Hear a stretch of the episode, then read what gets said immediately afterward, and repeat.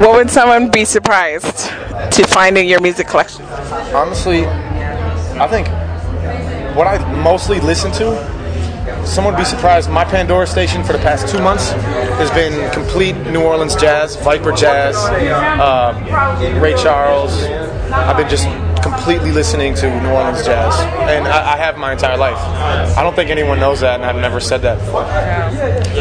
Last weekend, you know, in terms of Soundset, a lot of people were thinking about the loss of Prince, loss to the city, you know, of Minneapolis. Like, what did Prince mean to you? Were you a big fan? I don't think it's important if I was a big fan or not.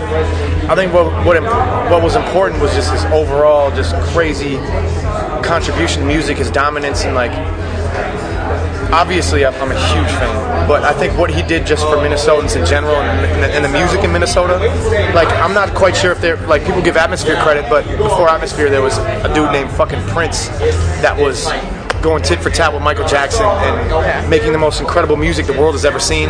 And he gave us confidence to make this music. Like there might not ever be someone who could speak out and do this out of Minneapolis because we're a flyover market. We're not New York, we're not in LA, but Prince did it, and now there's a huge rainbow of great artists that are doing it.